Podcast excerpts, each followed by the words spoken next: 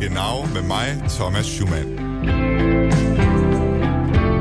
An alle Letztwählerinnen und Letztwähler an den deutschen Rundfunkempfangsgeräten. Deutschland. Wählen Sie die Partei Europa wieder positiv besetzen, damit Deutschland nicht erneut verliert. Ausfahrt. Ich kam vom Ping-Pong-Keller und habe mich in der Zimmernummer geirrt. Das Hotel ist etwas unübersichtlich. Aber jetzt wissen Sie, dass Sie in einer Fremdwanne sitzen und baden trotzdem Gleis weiter. 2. Einfahrt ICE 16. Genau.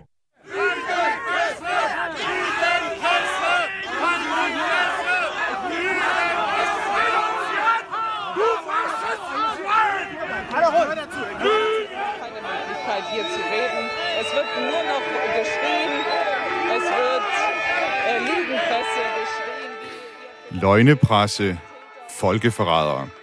Det er nogle af de tilråb, som journalister næsten uden undtagelse bliver mødt med, når de dækker anti-corona-demonstrationer i Tyskland. Men efterhånden så stopper det ikke kun ved ordene. dass man nur dafür, dass man da ist, ohne dass ich irgendwas gesagt oder gemacht hätte, ähm, jetzt schon irgendwie getreten wird. Äh, das ist eine krasse Radikalisierung einfach dieser Bewegung. Som øh, Spiegel-journalist Anne-Katrin Müller forklarer i det her klip, så er der sket en ekstrem radikalisering i Tyskland, som eksempelvis gjorde, at hun blev sparket efter, da hun i sommers dækkede en demonstration i Berlin. Og det er samme grund, at Reporter Uden Grænser forrige uge nedgraderede Tysklands status for pressefrihed til at øh, fra en status af at være god til kun at være tilfredsstillende. Ganz ruhig. Und wir Ah, sind! Privatpersonen, ihr Du habt hast das ganz, ganz ruhig, ganz Hau ruhig. ab! Die Kamera weg, das Klatsch ist aber richtig! Velkommen til Genau med mig, Thomas Schumann, hvor vi i dag skal se på det pres, der under coronapandemien er vokset mod den tyske presse i form af fysisk vold. Men først så sidder der nok nogen øh, af programmets faste lytter derude, som har undret sig lidt over, hvorfor det er, at jeg i en måneds tid øh, har været væk fra posten som, øh, som vært her på Genau, og at det i stedet for har været Ejn Amripur og Frederik Hansen, som har taget værtstjenesten på Genau.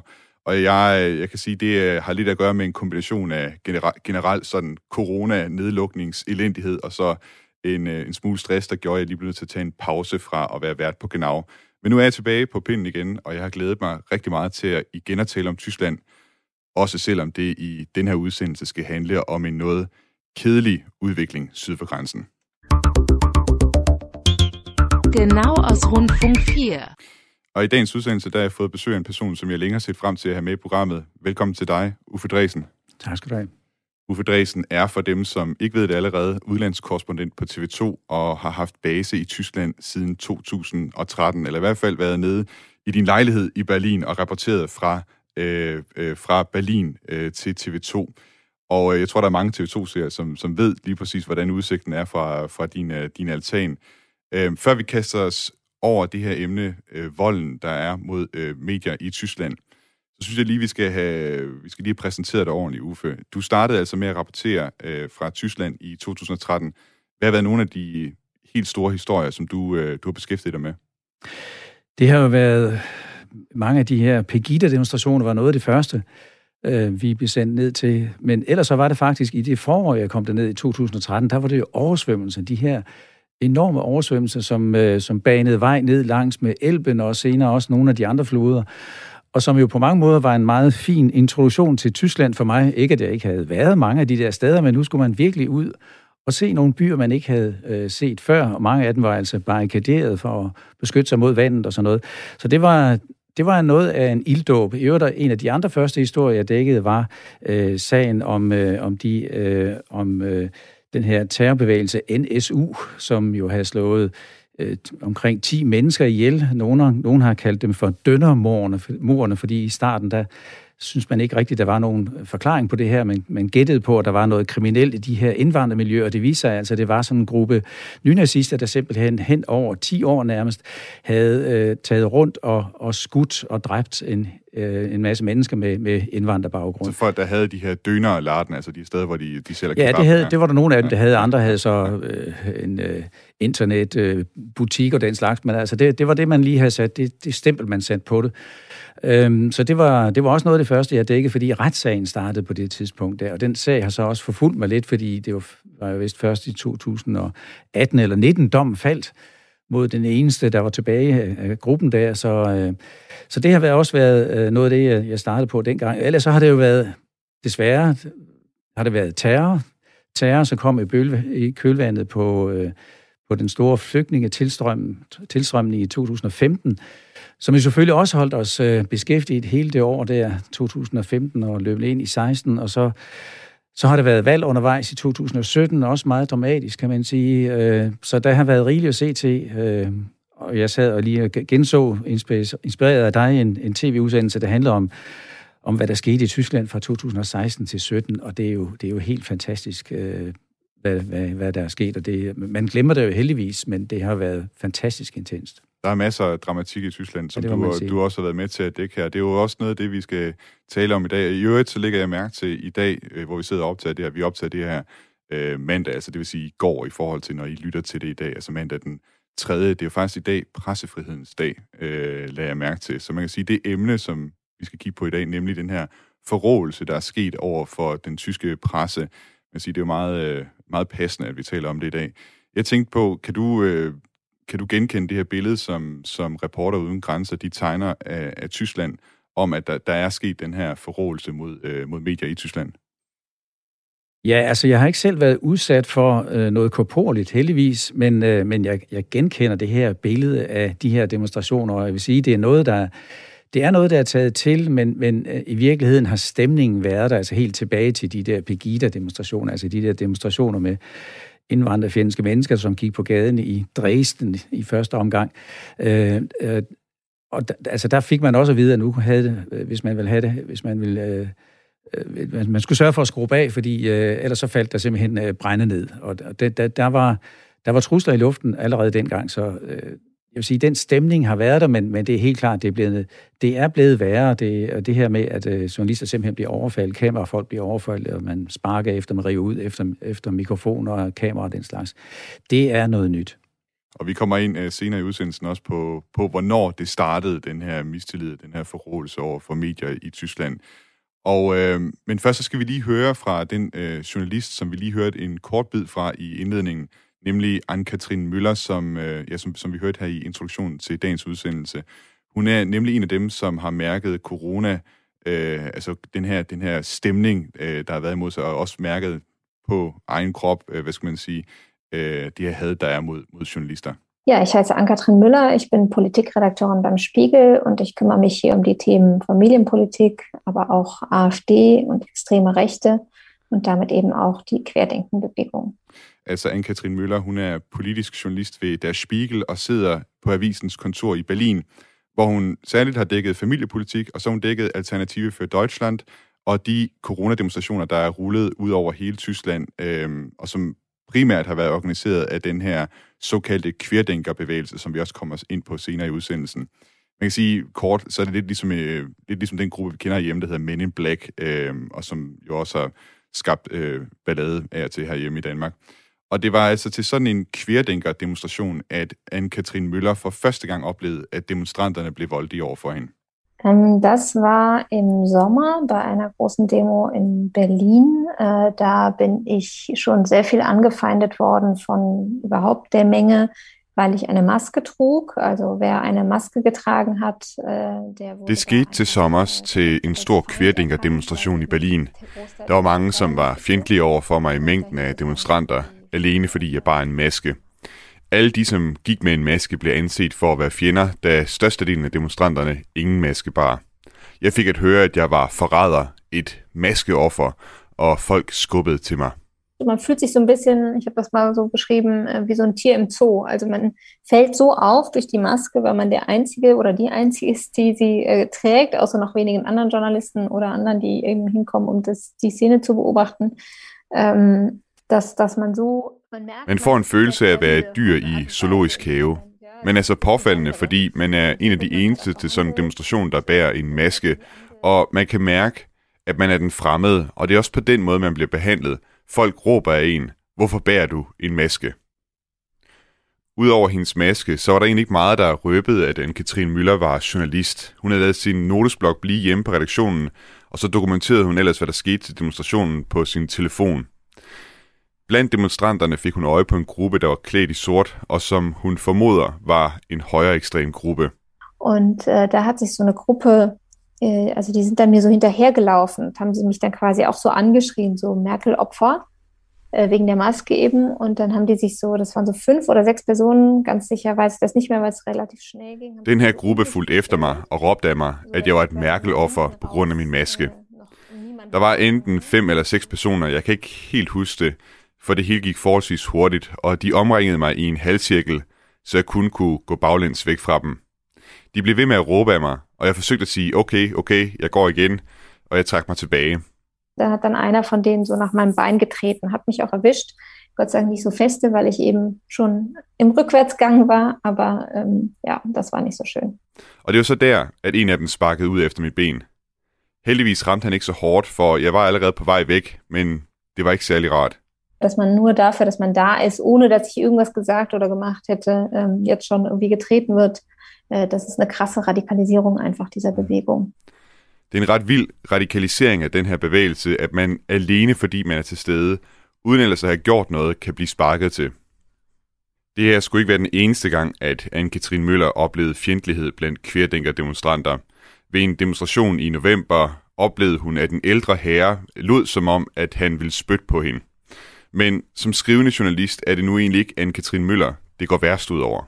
Kamerateams, die mussten schon mit, mit Bodyguards dahin gehen. Das ist echt eine traurige Entwicklung. Das muss ich einfach generell sagen. Also alle, die mit Kamera oder mit Radiomikro da eben sehr öffentlich zeigen, dass sie eben Journalisten sind, die haben es viel schwerer noch als ich, auf jeden Fall. Ich kenne es auch von, von größeren AfD-Protesten oder Demonstrationen. TV-journalister med kamerahold har været nødt til at hyre bodyguards, når de skulle dække demonstrationer.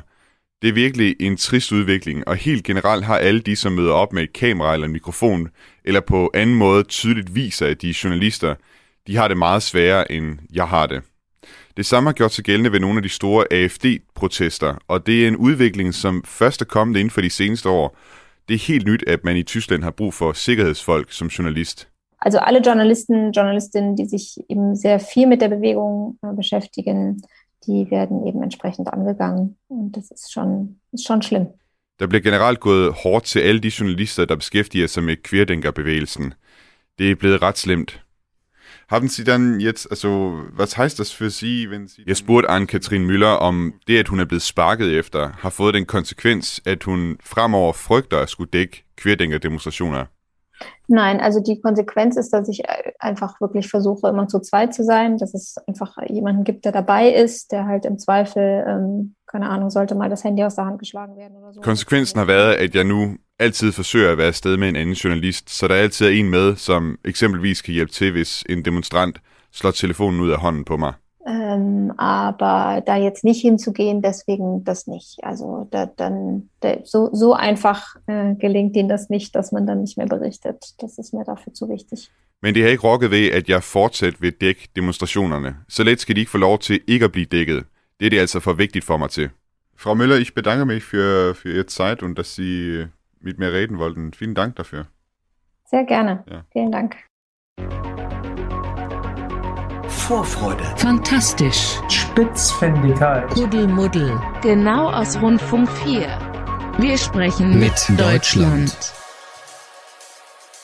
Du lytter til Genau på Radio 4 med mig, Thomas Schumann, og i dag ser jeg og TV2's udenlandskorrespondent Uffe Dresen på den vold, som journalister i Tyskland i stigende grad er udsat for, når de dækker demonstrationer. Og vi har lige hørt her fra Spiegel-journalist Anne-Katrin Müller fortælle, hvordan hun til en demonstration altså blev sparket og råbt ad.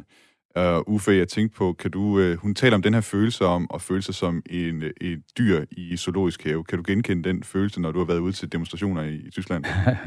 Ja, ja, den, sådan, sådan er det hele tiden. Og det, det, er jo, det er jo svært at være undercover, når man, er, når man går sammen med en fotograf, der har en kæmpe kamera på nakken, og øh, i øvrigt går rundt med en, en rød mikrofon.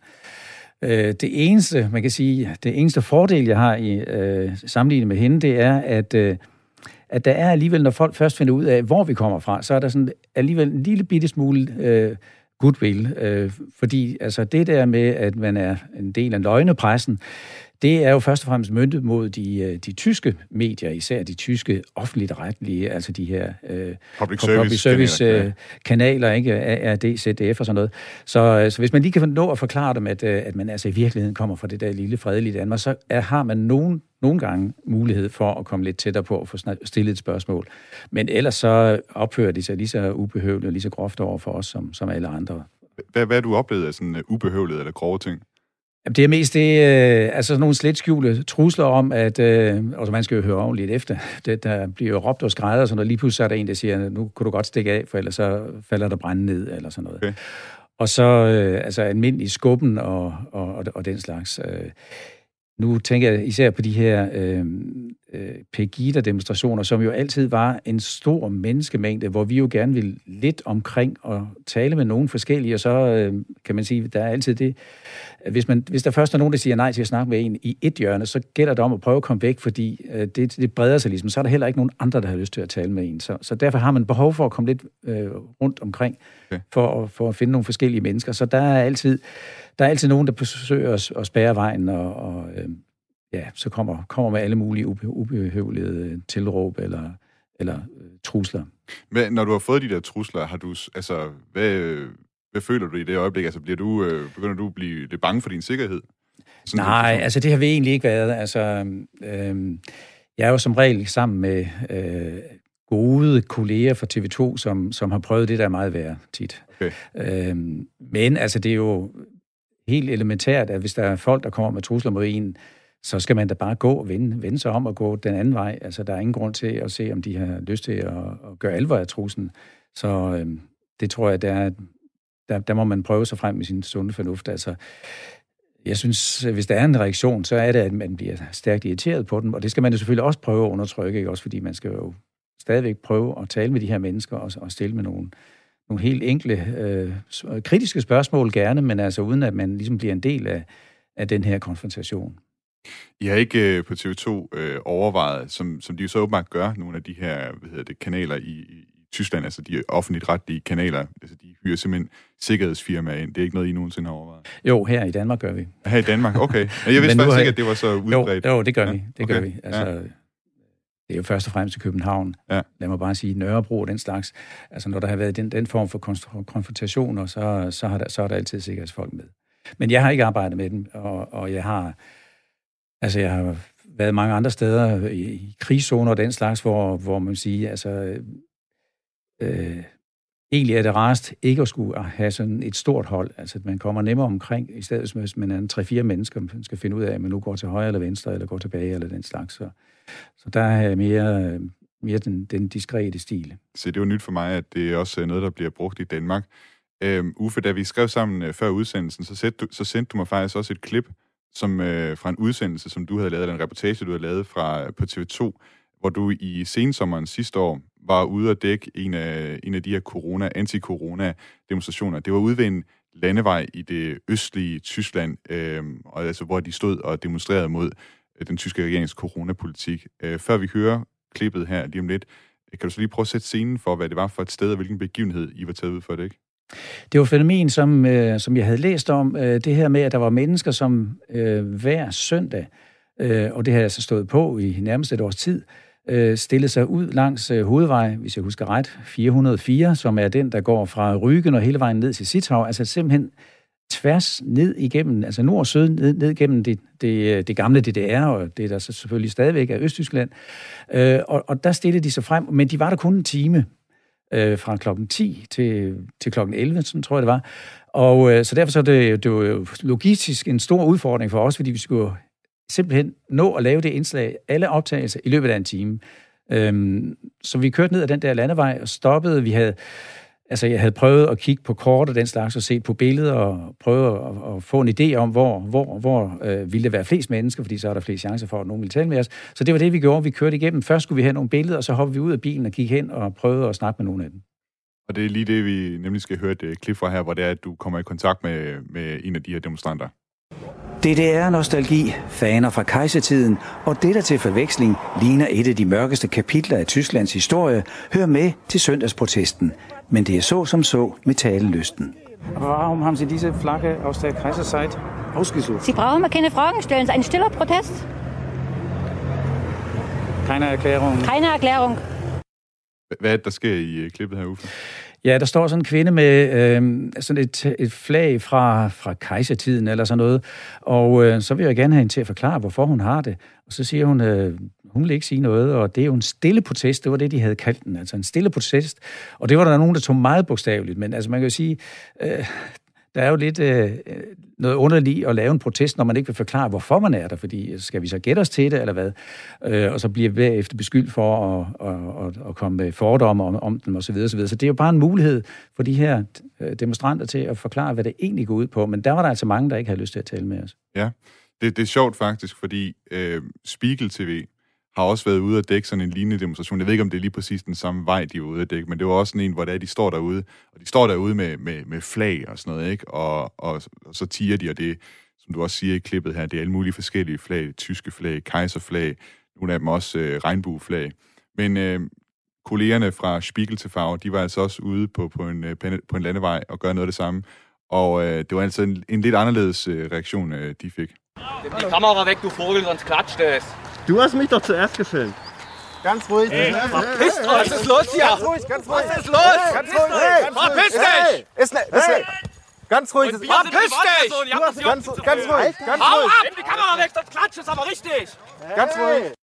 Ja, det, går- det går voldsomt for sig her, og i det her klip, som man altså også kan finde på, på YouTube, der går journalisten og hans kameramand, de går så ned langs øh, landevejen her, her, og så får de at vide af en af demonstranterne, at øh, de skal fjerne deres kamera, ikke? Og, øh, og så går det ellers hurtigt. Demonstranten, det er sådan en skaldet mand i, han er vel omkring de 50 år eller sådan noget, han går målrettet hen mod journalisterne, og går altså direkte efter det her kamera. Og han råber, skrub af, og truer med, at hvis ikke de makker ret, så kommer der altså til at, til at falde øretæver. Du var selv lidt inde på det, Uffe, at øh, den reaktion, som, som du får, er måske lidt anderledes end den, de, de tyske journalister får. Har du, har du simpelthen øh, har du, har du opbygget en strategi i forhold til at sørge for med det samme at markere, at du er altså, du er altså dansk fjernsyn? Ja, det gør jeg faktisk. Øhm, øh, jeg, jeg starter som regel med at sige, lige et spørgsmål fra dansk fjernsyn. Okay. Og så er der nogen, at de hører ikke efter, men altså, så øh, går det op for dem, fordi de kigger på den der mikrofon, de er meget sådan mystificeret. Hvad er det nu for en kanal? Er det, er det RTL, eller hvad er altså, det er, de mener, de kan genkende et eller andet, så kan de godt se, der står noget andet mærkeligt på den. Så, så den, den usikkerhed prøver jeg lige at få præciseret. Altså, det er faktisk ikke tysk tv, vi kommer fra et helt andet land. Så der kan man altså lige der vende øh, nogle gange lidt goodwill. Og hvad, hvad siger de så til dig, når det er, at det går op for dem, at det er altså dansk fjernsyn? Altså, kommer de, siger de så noget til dig om, at jamen, vi vil gerne tale med dig, fordi du, øh, du forstår os måske bedre, end, end det, som vores egen medier gør? Ja, altså de siger nok ikke det der med at forstå, men de siger sådan tit, ja, ja, hvis det havde været ZDF, så ville vi ikke sige noget. Okay. Øhm, eller også siger de, nå, Danemark, og hvis det er Østtyskland, så siger du altid, Olsenbanden, Olsenbanden, ja, ja, og så, så, så, så har vi igen fået lidt guld ved det.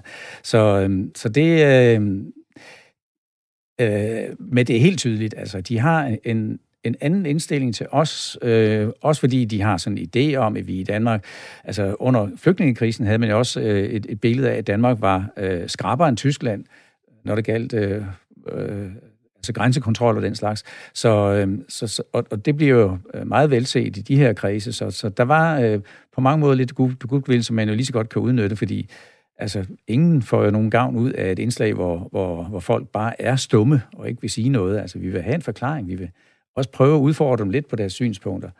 Øhm, og så kan man sige, altså når man nu er tv-journalist, så har man jo heller ikke noget imod, at der kommer lidt drama ind imellem, så det gør jo heller ikke noget, at der er nogen, der slår lidt ud efter kameraet, men, men det nytter jo ikke noget, at det er det, det starter med, fordi altså, så, så, får man, så får man alle på nakken, ikke også? At, at der så er nogen, der bliver lidt ophidset undervejs, det kan man sige, det, øh, det, det gør ikke noget. Altså, det illustrerer jo meget godt, hvad, hvad, hvad stemningen er blandt de der mennesker. Og det er jo, øh, altså, som vi også fik øh, ud af de klip her, så det er jo i Østtyskland, det foregår, ikke? Det er, det er jo lidt spøjs, kan man sige, at der så på den måde stadig findes noget goodwill, altså som stammer helt tilbage, lyder det til, fra, fra Olsenbanden, ikke? Øh, som jo var vanvittigt populært i, i Østtyskland. Jamen, det er helt utroligt, og altså, alle kender Olsenbanden, og det de, de bliver ved, og man, man tænker bare, om okay, altså, ja, nu ser vi dem jo også på dansk tv igen og igen, men altså, på et eller andet tidspunkt må det dog stoppe, men, men det gør det åbenbart ikke. Indtil videre så har vi altså hørt, hvordan journalister i stadig stigende grad oplever vold, når det er, at de er ude at dække de her øh, særligt de her anti-corona-demonstrationer. Øh, og øh, nu i det næste, der skal vi til at dykke lidt mere, mere ned i, hvad det er, der så fik rapporter uden grænser til at nedgradere sikkerheden for tysk presse fra god til tilfredsstillende, altså deres øh, vurdering af, hvordan sikkerheden er. Og vi skal kigge nærmere på kverdænkerbevægelsen, og så skal vi se på, hvornår det var mistilliden mod den tyske presse for alvor slog rod. Vorfreude. Fantastisch. Spitzfindigkeit. Kuddelmuddel. Genau aus Rundfunk 4. Wir sprechen Mit Deutschland. Du lytter til Genau på Radio 4 med mig, Thomas Schumann, og i dag der ser jeg sammen med TV2's udlandskorrespondent Uffe Dresden på den vold, som journalister i Tyskland i stigende grad er udsat for, når det er, at de blandt andet dækker de her såkaldte kværdænkere øh, demonstra- demonstrationer, altså demonstrationer imod de, øh, regeringens øh, coronapolitik. Og øh, Uffe, du er jo ikke kun Tysklands korrespondent, du er udlandskorrespondent med base i Berlin. Øh, men du har altså også været ude i andre lande, øh, hvor konflikterne jo også har været en del mere voldelige, end det vi har set i Tyskland. Øh, Reporter Uden Grænser, de har altså nedgraderet forholdene for den tyske presse fra god til tilfredsstillende. Hvordan vil du sige, at forholdene for den frie øh, presse i Tyskland, de står mål med det, du har oplevet i, i andre lande, når du har været ude og dække dem? Altså generelt så er det jo helt fine forhold i Tyskland, det må man sige. Der er noget, som, øh, nu var du selv inde på det her i pausen, der er en ting, som, som, som tit kan være meget irriterende, især når man arbejder på tv, det er, at man i Tyskland har meget strenge regler. Ikke bare om databeskyttelse og den slags, og det er folk meget bevidste om, men også om, at man øh, har ret til sit eget billede. Så det vil sige, hvis, der er en, hvis du tager øh, et billede øh, ned ad gågaden, og, der, og man kan se en person, så har vedkommende lov til at gå hen og se øh, til dig, jamen du må ikke bruge det billede af mig. Øhm, og det er jo vældig, vældig besværligt. Og så betyder det så også, at man nogle gange, når man filmer demonstranter, skal, øh, skal skændes med dem om, hvorvidt man har lov til at fotografere dem, og det har man selvfølgelig, fordi det er en demonstration, og selve ideen, det skal man jo nogle gange forklare dem. Demonstration, manifestation, det er jo netop, at de vil vise jer frem, eller hvad. Men der er også ma- masser af mennesker, som siger, du må ikke filme mig, og så videre, og kan blive sådan ret ubehøvelig og sådan noget. Der har vi jo også dækket øh, altså masser af Øh, demonstrationer fra den anden, øh, det andet politiske spektrum, altså øh, balladen i Hamburg i forbindelse med, med, med G20-mødet og alt det der, øh, eller G7-mødet, Altså der, der, øh, der er folk lige så aggressive, for, om ikke endda måske lidt mere aggressive, fordi der bliver jo kastet med ting og sager i, i et væk, og der øh, kan man altså godt blive ramt med noget, når man render rundt med, med, øh, med kamera og mikrofon. Du nævnte selv her i pausen også øh, et, et, et forholdsvis uskyldigt indslag, du var ved at lave i, i Hamburg, øh, om noget, noget, ude i noget vildekvarter eller et eller andet, så kommer der en mand og parkerer sin bil, og han ser, at I har et kamera frem, og så vil han hen og have slettet, at han har parkeret sin bil. Ja, og altså han er straks, altså fra øh, første sekund er han ret ubehøvlet. så igen skal man lige styre sit temperament og sige til ham bare roligt. Men, øh, men, men det, det, det er meget, meget typisk det der. Øh, øh, og det kommer man altså ud for igen og igen, at folk kommer op til en, fordi de ser et kamera og siger, jeg vil ikke filmes. Jamen bare roligt, du gik jo den anden vej, eller du går bag. Vi kan ikke filme begge veje, trods alt. Ja, men altså, du ved, den diskussion skal man have igen og igen. Det er altså den her øh, rapport, som vi blandt andet tager udgangspunkt i dag, øh, som Reporter Uden Grænser for nylig offentliggjorde, øh, som blandt andet dokumenterer, at der i, i løbet af 2020, der var der 65 angreb mod journalister i Tyskland, og det er altså fem gange flere angreb, end man så i 2019. Og så regner man desuden med, at der er et stort øh, mørketal af folk, der ikke har indrapporteret øh, de angreb, der har været. Ifølge European Center for Press and Media Freedom, så skulle hoveddelen, altså 71 procent af de her angreb, have fundet sted ved demonstrationer mod coronarestriktioner. Men som du også selv var inde på, Uffe, så er det ikke kun ved øh, demonstrationer mod coronaindskrænkelser, at der sker overfald. Også i forbindelse med, at den venstreorienterede hjemmeside linksunden.indimedia.org blev forbudt, var der også vold mod journalister ved demonstrationer, og ligeledes ved demonstrationer tilbage i 1. maj 2020. Og så kan jeg lige hurtigt bemærke, at dem, der har fulgt med i tyske medier her de sidste par dage med 1. maj demonstrationerne her hen over weekenden, kan også se, at der var både bål og brand i øh, Nøjkøllen. Vi ved så ikke, om der er øh, journalister, der blev angrebet der, men der var i hvert fald politibetjente, som blev indlagt med, med brækkede knogler. Øh, den tyske justitsminister Christine Lambrecht fra Socialdemokratiet, hun ser tilfældene af vold mod journalister som angreb på pressefriheden i Tyskland, og hun siger til citat, de som skriger lygenpresse eller fabulerer om systemmedien, de skaber et klima af vold. Og så er der i øvrigt ifølge øh, Reporter Uden Grænser aldrig været så få lande med betegnelsen god i forhold til pressefriheden. Øh, det er altså særligt coronaen og de såkaldte kvirdenker-demonstrationer, som er årsag til volden mod journalister i Tyskland. Og jeg tænkte, vi lige skulle zoome ind på, hvem kvirdenker er for dem, som ikke øh, er bekendt med det. Og Uffe, jeg vil nok oversætte kvirdenker med fritænker. Øhm, selvom man kan sige, kvær, det betyder egentlig på tværs af nok det, min, mit skoletyske fortæller mig.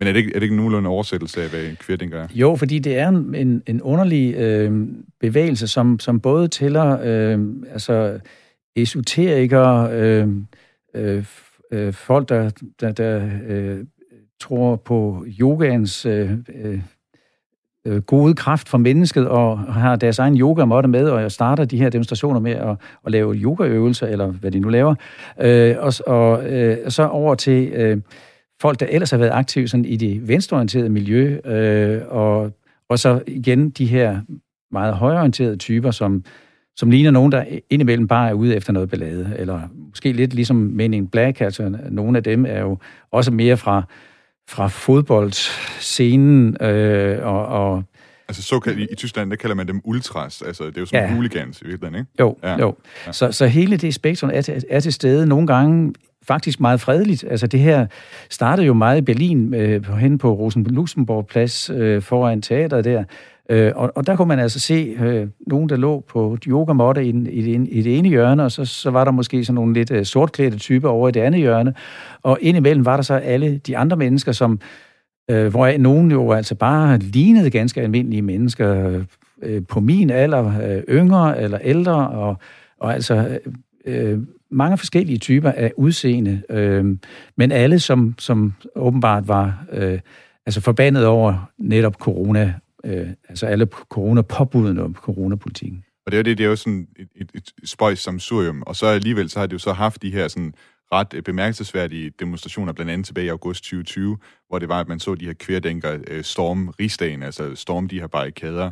Øh, jeg kommer selv til at tænke på et indslag, jeg på et tidspunkt lavede til Genau, øh, hvor jeg var nede og tale med nogle af dem, der havde været ude foran rigsdagsbygningen, og en af dem, han, han sagde, at grund til, at han var der, det var, fordi han mente, at den tyske Jesus, eller den, undskyld, den tyske Messias, øh, ligesom underkendt den tyske stat. Så det er virkelig, altså der er alle mulige forskellige retninger og tankemønstre. Ja, og der er mange paralleller til, øh, så det er det, man øh, har øh, hørt fra, fra øh, Trump-tilhængere i USA, altså mange af de der sammensværgelsesteorier og så videre, at øh, politikerne står i ledtog med, med børn, med børnelokker og, og hvad der er værre endnu. Øh, det var jo også til stede, og der var nogen mente også, at øh, var det Trump, der skulle have været til stede inde i rigsdagen eller sådan noget. Altså det var øh, nogle af de mest... Man, man, man spørger sig selv, hvordan nogen kan tro på den slags, men, men der er altså mennesker, som, som, øh, som lever i en verden, hvor der kommer nogle øh, internet-ting, øh, nogle meddelelser på de sociale medier, og så er de altså overbevist om, at, at nu skal de slå til, nu skal de gøre et eller andet. Vi var inde og læse lidt op på, øh, på kvirdænkerbevægelsen som sådan. Altså det, øh, det er sådan en gruppe, som oprindeligt hører hjemme i Stuttgart, hvor den har været styret af stifteren Michael Balvæk, der tidligere har arbejdet som i, inden for forretningsadministration. Og han etablerede altså kvirdænken, den her bevægelse, i 2020. Og senest havnede kvirdænken i både de tyske, øh, både tyske og internationale overskrifter, da det i sidste uge kom frem, at gruppen altså er blevet, pla- blevet placeret på den tyske efterretningstjenestes såkaldte observationsliste. Øhm, og tyske efterretningstjenester, det er dem, der hedder Verfassungsschutz i den her samling. Øhm, så der findes altså en del eksempler på, at de, de sådan har været på kant med, hvad skal man sige, demokratiske spille, spilleregler. Og en af de ting, som... Altså, vi vil jo gerne have talt med, med, med Kværdenker, øh, og var også i gang med at prøve at, at få os et interview. Og hvis man forsøger at skaffe sig et interview med for eksempel Michael Balvæk, øh, eller Kværdenken i det hele taget, så skal man først igennem en, en rimelig omfattende online-seance, hvor man skal udlevere de spørgsmål, man har tænkt sig at stille, og underskrive et dokument med ens egen og sit medies oplysninger, samt, øh, og man, man skal også hæfte for, at man vil overholde gældende tyske presseetiske regler. Og jeg har faktisk, øh, hvis du ser foran dig der, Uffe, så ja. har vi faktisk, øh, hvad hedder det, de her øh, formularer, eller dokumenter, som, øh, som man skal udfylde. Jeg tænkte på, at er du nogensinde stødt på sådan øh, et dokument, som du ser der foran dig? Ja, for jeg har faktisk været i gang med at selv at udfylde det med et, et par gange. Og det er jo rigtigt, det er jo øh, det er meget usædvanligt fra fremgangsbåde, må man sige, at man øh, sådan ligesom på forhånd skal, øh, skal sige, at man, men vil overholde alle mulige regler, også, også øh, i virkeligheden deres egne regler for, hvordan man, man øh, skal håndtere et interview og den slags. Og, Det, det, er sådan, det er sådan et dokument, altså der står øverst kværdænken, og så står der erklæring til øh, arbejde, Arbeit, Presseakkreditering. Altså du skal sådan forklare, hvad dit journalistiske arbejde er. Så står der, du skal udfylde, øh, ja, hvad det er for en øh, medie, du kommer fra, dit navn, din, øh, dit, øh, hvad hedder det, din adresse også, øh, e-mail og telefon og så videre. Og så nemlig, at du underskriver, at du overholder de presseetiske regler. Øh, det tyske journalistforbund, de har udtalt om de her kontrakter, at, øh, øh, at det er et forsøg på at indskrænke pressefriheden, og de fraråder på det kraftigste journalister at underskrive dokumenterne. Men du havde underskrevet noget, noget du har prøvet at gøre det? Uh, nej, jeg har ikke, unders- jeg, jeg enten, ikke underskrevet den okay. af, af samme grund, men, uh, men jeg har været inde og, og kigge på netop de her ting, fordi uh, selvfølgelig vil man gerne i kontakt med nogle af dem her, selvfølgelig vil man også gerne have mulighed for at snakke med dem og interviewe dem og få stille spørgsmål og svar, men, men der er jo altså grænser for, hvad man skal skrive under på uh, med hensyn til ens uh, journalistiske virke, ikke også? Altså det, det, er, det er helt forkert. Er det lykkedes dig at komme i kontakt med nogle af dem fra officielt hold? Nej, nej. nej. Det lykkedes nemlig heller ikke øh, os, da vi prøvede. Øh, og vi havde nemlig jo underskrevet det hele og sendt det tilbage øh, i et forsøg på, på at komme det med møde. Ikke? Øh, så hvad det helt præcist er, som kværdenkerbevægelsen, de mener, at den tyske presse gør forkert, det kan vi altså ikke øh, få svar på i den her udsendelse, desværre. Vorfreude. Fantastisch. Spitzfindigkeit. Kuddelmuddel. Genau aus Rundfunk 4. Wir sprechen mit Deutschland. Den her faldende tillid mellem dele af befolkningen og så de etablerede medier i Tyskland, den har vi hørt om før. Det er ikke noget nyt, at folk går på gaden i Tyskland og råber lygenpresse. I 2017 der udkom der på den tyske hovedkanal ARD en uh, dokumentar med titlen Nervøse Republik, altså på dansk Den Nervøse Republik. Og der i den dokumentar, der følger man, øh, der ser man journalister og politikere og også demonstranter fra foråret 2016 til 2017, og deres kamp om offentligheden, som det står i beskrivelsen af dokumentaren. Ihr dummes Politikerpack. Sie AfD-Schlampe werden Weihnachten nicht erleben. Ihr seid die wahren Schmarotzer wie die von der Politik. I denne dokumentar, der ser man altså blandt andet øh, journalister og politikere læse op af nogle af de trusler, som de øh, modtager på daglig basis, og som vi hørte her fra indledningen til dokumentaren. Jeg har talt med Stefan Lambi, journalisten bag dokumentaren, og jeg spurgte ham, hvad der fik ham til at undersøge den nervøse republik, og om det, øh, om det er den nervøsitet, som vi ser, der stadig er på spil i dag. Also wie Sie wissen, war das Jahr 2015 in ganz Europa ein kritisches Jahr, weil nachdem wir die 2015 var et kritisk år for Europa. Vi var knap nok kommet ud på den anden side af finanskrisen og eurokrisen med Grækenland, før at 100.000 vis af flygtninge bevægede sig mod Europa. I starten der bød tyskerne de her flygtninge velkommen, men snart drejede stemningen, og særligt i Østtyskland var der sammenstød i forbindelse med ankomsten af flygtningen. Vi kunne mærke, at stemningen i landet skiftede, og at forholdet mellem regering, medierne og dele af befolkningen ændrede sig. Und dann haben wir gesagt, wir wollen die politischen Ereignisse eines Jahres von Anfang 2016 bis 2017 beobachten durch die Brille von Politikern und Journalisten, egal was passiert. Derfor satte vi os for at følge de politiske begivenheder i løbet af et helt år, fra starten af 2016 til 2017, sådan som politikere og journalister oplevede det. Ihr verlügt doch alles. Ihr seid als Lügner bekannt, schon zwei Jahre lang. Warum stellen Sie sich noch her und provozieren das Volk? Wir, wir haben noch nie was Gutes über diese Schweinemedien gehört. Ich sag das so. Kriser har der været før. Der har været Kuba-krise, oliekrise og eurokrise. Men alligevel var det som om, der var noget i 2016, som havde ændret forholdet mellem befolkning og journalister. Internettet og sociale medier gjorde det nu muligt for befolkningen at svare igen. Medierne var ikke længere en ensrettet vej for journalister til borgerne. Og den udvikling synes Stefan Lambi egentlig er positiv, men ikke kun positiv. Eine Demokratisierung der Medien. Es hat allerdings auch Auswüchse. Das ist ein tiefgehendes Misstrauen und Journalisten gegenüber. Diese Veränderung spüre ich und ich spüre auch den Hass Egentlig er det en demokratisering af medierne, men i den her demokratisering, så findes der også svulster. Der findes en dyb mistillid over for journalister, og den er til at tage at føle på, og jeg kan mærke hadet mod både os journalister og mod politikerne. Det kan være, at det her had har været der i længere tid, men nu med sociale medier bliver den artikuleret. Wir waren auch bei Demonstrationen und haben selber gespürt, wie aggressiv die Stimmung geworden ist. Eine Aggression, die ich als Journalist und ich bin etwas über 60 Som led i optagelserne tog vi også ud til demonstrationer, og vi kunne selv mærke, hvor aggressiv stemningen var blevet. Det var en aggression, som jeg som journalist, og jeg er altså over 60 år gammel, aldrig før havde oplevet. Können Sie das noch äh, erläutern, diese Aggression, wie war das anders?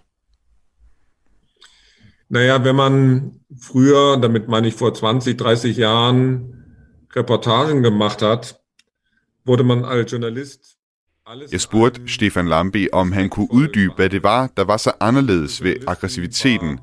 Og han siger til mig, at journalister for 20 år siden blev behandlet med respekt, når de var ude på reportage. Folk forstod værdien af en kritisk presse. Jetzt, seit ein paar Jahren, habe ich das Gefühl, ähm, dass wir zumindest von Teilen der Bevölkerung nicht mehr respektiert werden, dass man uns Nu har jeg følelsen, at der er dele af befolkningen, som ikke længere respekterer os og ser på os med mistro og som siger til os, at vi i pressen lyver. Det er gået så vidt, at jeg før er blevet beskyldt for at få ordre fra kansleren om, hvordan jeg skal lave min film. Den nervøse republik, som Stefan Lambi skildrede fra 2016 til 2017, blev mere rolig igen i årene efter. Aber ich habe das Gefühl, je länger die Corona-Pandemie anhält, desto mehr kommen wir wieder in diese Situation wie 2015, 2016. Die Nervosität nimmt wieder zu. Men, som Stefan Lambi siger, så synes nervøsiteten at vokse igen, jo længere tid coronapandemien var ved. Desto længere det står på, jo mere minder situationen igen om den i 2015 og 2016. Es gibt inzwischen physische Angriffe auf Journalisten in Deutschland. Im Jahr 2020 gab es über 60 Angriffe. Vorgestern, also wirklich vor... Men i mellemtiden ser vi nu også fysiske angreb på journalister i Tyskland. I 2020 var der over 60 angreb, og i forgårs blev live-reportere, som stod ude foran forbundsdagen og dækkede de seneste coronarestriktioner, angrebet fysisk. Das ist eine neue Entwicklung und ich finde ich sehr, sehr beängstigend. Det er en ny udvikling, som jeg synes er meget foruroligende. Nu er det jo svært nogensinde at undskylde vold. Men jeg har selv, når jeg læser tyske medier, nogle gange tænkt, at, at de kan også virke en smule arrogante over for folk, som deltager i eksempelvis coronademonstrationer. En overgang så beskrev Spiegel ofte demonstranterne som sølvpapirshattene, altså de aluhyte, som det hedder på tysk. Jeg spurgte Stefan Lambi, om han delte den betragtning, at de tyske medier kan have en tendens til at virke noget nedladende i deres dækning af eksempelvis querdenker. Ja, den äh, Eindruck teile ich. Ähm, ich glaube, man muss das aus der Geschichte erklären. Jahrzehntelang waren Journalisten... Det er også mit indtryk, og jeg tror, det skal forklares historisk. I årtier, der var journalister vant til, at de kunne kommunikere ensidigt. Og det har ført til, at der har været journalister, som har set ned på befolkningen. På, altså på en måde, så har de følt, at de vidste, hvad der var rigtigt og godt, og altså formidlet det til en befolkning, som så ellers venligst bare havde at tage imod det, der blev formidlet. På den ene side har internettet og sociale medier altså gjort det muligt for dele af befolkningen at samle sig imod medier og politikere. Men på den anden side, så kunne teknologien jo også bruges til at skabe dialog. Jeg spurgte Stefan Lambi, om han mener, at tyske medier har lært af lektien, og at de er begyndt at kommunikere mere med deres publikum, for på den måde at bekæmpe den stigende mistillid. Ich arbeite viel für öffentlich-rechtliche Rundfunkanstalten. Da habe ich nicht das Gefühl, dass alle, die da arbeiten, diese Herausforderung der Kommunikation mit den Hörern. Jeg har arbejdet meget for de tyske public service kanaler, og der føler jeg ikke, at det er alle, som har taget udfordringen i kommunikationen med deres lyttere og seere til sig. For det er også ubelejligt, og det betyder, at man skal arbejde mere, og man skal lave mere klassisk research, og høre og se ting med egne øjne, i stedet for bare at sende. Aber was ich sagen kann, es gab 2015, 2016, als es diese Rufe gab, Lügenpresse, ähm, viele Journalisten und Journalistinnen, die sich das sehr zu Herzen genommen haben. Men der var mange journalister, der i 2015 og 2016, da folk begyndte at råbe, at råbe lygenpresse, som tog det til sig og som spurgte sig selv, hvorfor oplever vi den her mistillid? Det har ført til en ny måde at behandle fejl i pressen på, også ens egne journalistiske fejl. Og jeg tror, at der i dag er en mere transparent behandling af fejl, som ikke var der på samme måde for 6-7 år siden. Så noget har forbedret sig. Also da hat sich etwas verbessert. Men på trods af, at der er journalister, som har taget ved lære, så frygter Stefan Lambi, at udviklingen går i den forkerte retning. Da bin ich pessimistisch. Ja, ich sehe nicht, das ist, eine, das ist ein Strukturwandel, den man nicht äh, anschalten kann. Man kann ihn auch nicht ausschalten. Ähm, das ist ein Phänomen. Er pessimist. Det her det er en strukturel forandring, som man hverken bare kan slå til eller fra. Det er et fænomen, som vi må leve med, og som vi kan prøve at beskytte os imod, også ved hjælp af politiarbejde og igennem retsvæsenet, som kan gå ind og straffe vold mod journalister. For det handler om kernen i en demokratisk ret. Retten til offentligt at kunne udtrykke sin mening. Herr Lambi, äh, nochmals vielen Dank, dass Sie äh, Zeit nahmen, mit mir zu reden. Okay, danke ja. Ihnen. Tschüss. Genau. Du lytter til Genau på Radio 4 med mig, Thomas Schumann, og i dag så har jeg siddet med TV2's udlandskorrespondent Uffe Dresen og talt om den vold, som journalister i Tyskland i stigende grad er udsat for, når det er, de dækker demonstrationer. Og øh, vi har altså lige lyttet til et interview med dokumentaristen Stefan Lambe. Han taler om sin dokumentar Nervøse Republik fra 2017, hvor han, som han siger i hvert fald, altså han så på, hvordan stemningen i Tyskland ændrede sig simpelthen der i årene 15, 16, 17. Øh, så en stadig større gruppe af tyskere blev fjendtligt indstillet over for såvel den tyske presse som tyske politikere. Og her i de sidste øh, 4-5 minutter, vi har tilbage, det spørgsmål, hvad skal man sige, den analyse, han kommer med, det er dels, der er noget med den teknologiske udvikling, sociale medier og internettet, som giver øh, borgerne en mulighed for at svare igen, og så siger han også, at der er de her kriser, altså flygtningekrisen, som gør, at øh, folk de bliver fjendtligt indstillet. Er du enig i, øh, i den analyse, Stefan Lambi han kommer med? Ja, jeg synes, den er meget rigtig, og, øh, og, og øh, ja, det går tilbage til blandt andet flygtningekrisen, altså hvor hvor, hvor tysk presse en overgang næsten kun kunne dække det på en måde, altså øh, en, en, en øh, overvældelse over den, den øh, gæstfrihed, som tyskerne udviste, som så øh, ret hurtigt egentlig fordampede. Øh, men, men der var der stadigvæk, øh, altså det der med, at man stillede spørgsmålstegn ved måden, man gjorde det på, det blev straks øh, mistænkeliggjort som noget, der hørte hjemme langt ude på højrefløjen. Så, så der, der, der synes jeg, der var, øh, der begyndte det for alvor at blive sådan en, øh, en tendens, hvor, hvor det gik i den forkerte retning med, med den tyske presse. Så det havde også noget at gøre med en ensidighed for den tyske presse ja, i, i en overgang? Ja. ja, i virkeligheden. Og når man ser hans udsendelse, så kan man også høre, altså der møder man også journalister, som, som nærmest betragte sig lidt som en form for pædagoger, der skal fortælle folk med det, øh, om den rigtige historie, og hvordan tingene i virkeligheden hænger sammen. Øh, selvfølgelig kan øh, jeg genkender også noget af det fra en selv. Som journalist vil jeg også gerne være med til at påvirke verden i den rigtige retning, men, men, men jeg synes, øh, at det er meget typisk tysk, det der fra, øh, fra nogle af de der tyske medier, at, øh, at man har sådan det der øh, i virkeligheden sådan en, en opfattelse af, hvordan tingene burde være, og det, det skinner altså også igennem i dækningen.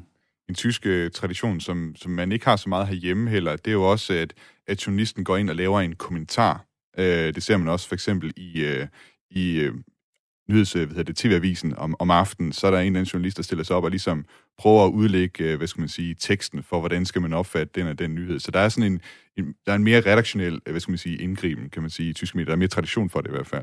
Ja, det er rigtigt. Vi havde det faktisk på TV2 for mange år siden. Ja? Vi prøvede at introducere den, en overgang. Hvordan gik fordi det? vi gerne, jamen, øh, nu er det snart så længe siden, men altså, vi vil gerne have nogle flere slag i, i bolledejen. Altså, det var også et forsøg på at, som, at gøre nyhedsdækningen altså, i virkeligheden mere interessant, og, og, og nok også for prøve at få få fremprovokere en debat om nogle ting, men, øh, men, men i dag har jeg svært ved at forestille sig, at, at det vil gentage sig, altså at vores politiske redaktør sagde, nu skal I høre, hvordan det i virkeligheden hænger sammen.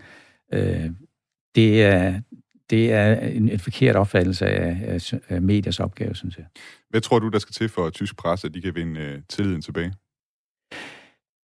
Altså, de skal ud og snakke med folk. Øh, og det er jo, altså al beskedenhed, det er jo det, man er tvunget til som, som tv-journalist, fordi man kan ikke bare stå på afstand og lave et billede af 500.000 mennesker, der er samlet på en plads. Man er nødt til at gå hen og tale med hver enkelt, og så finder man ud af, at det jo rent faktisk er mennesker, også nogle af dem, der står og råber.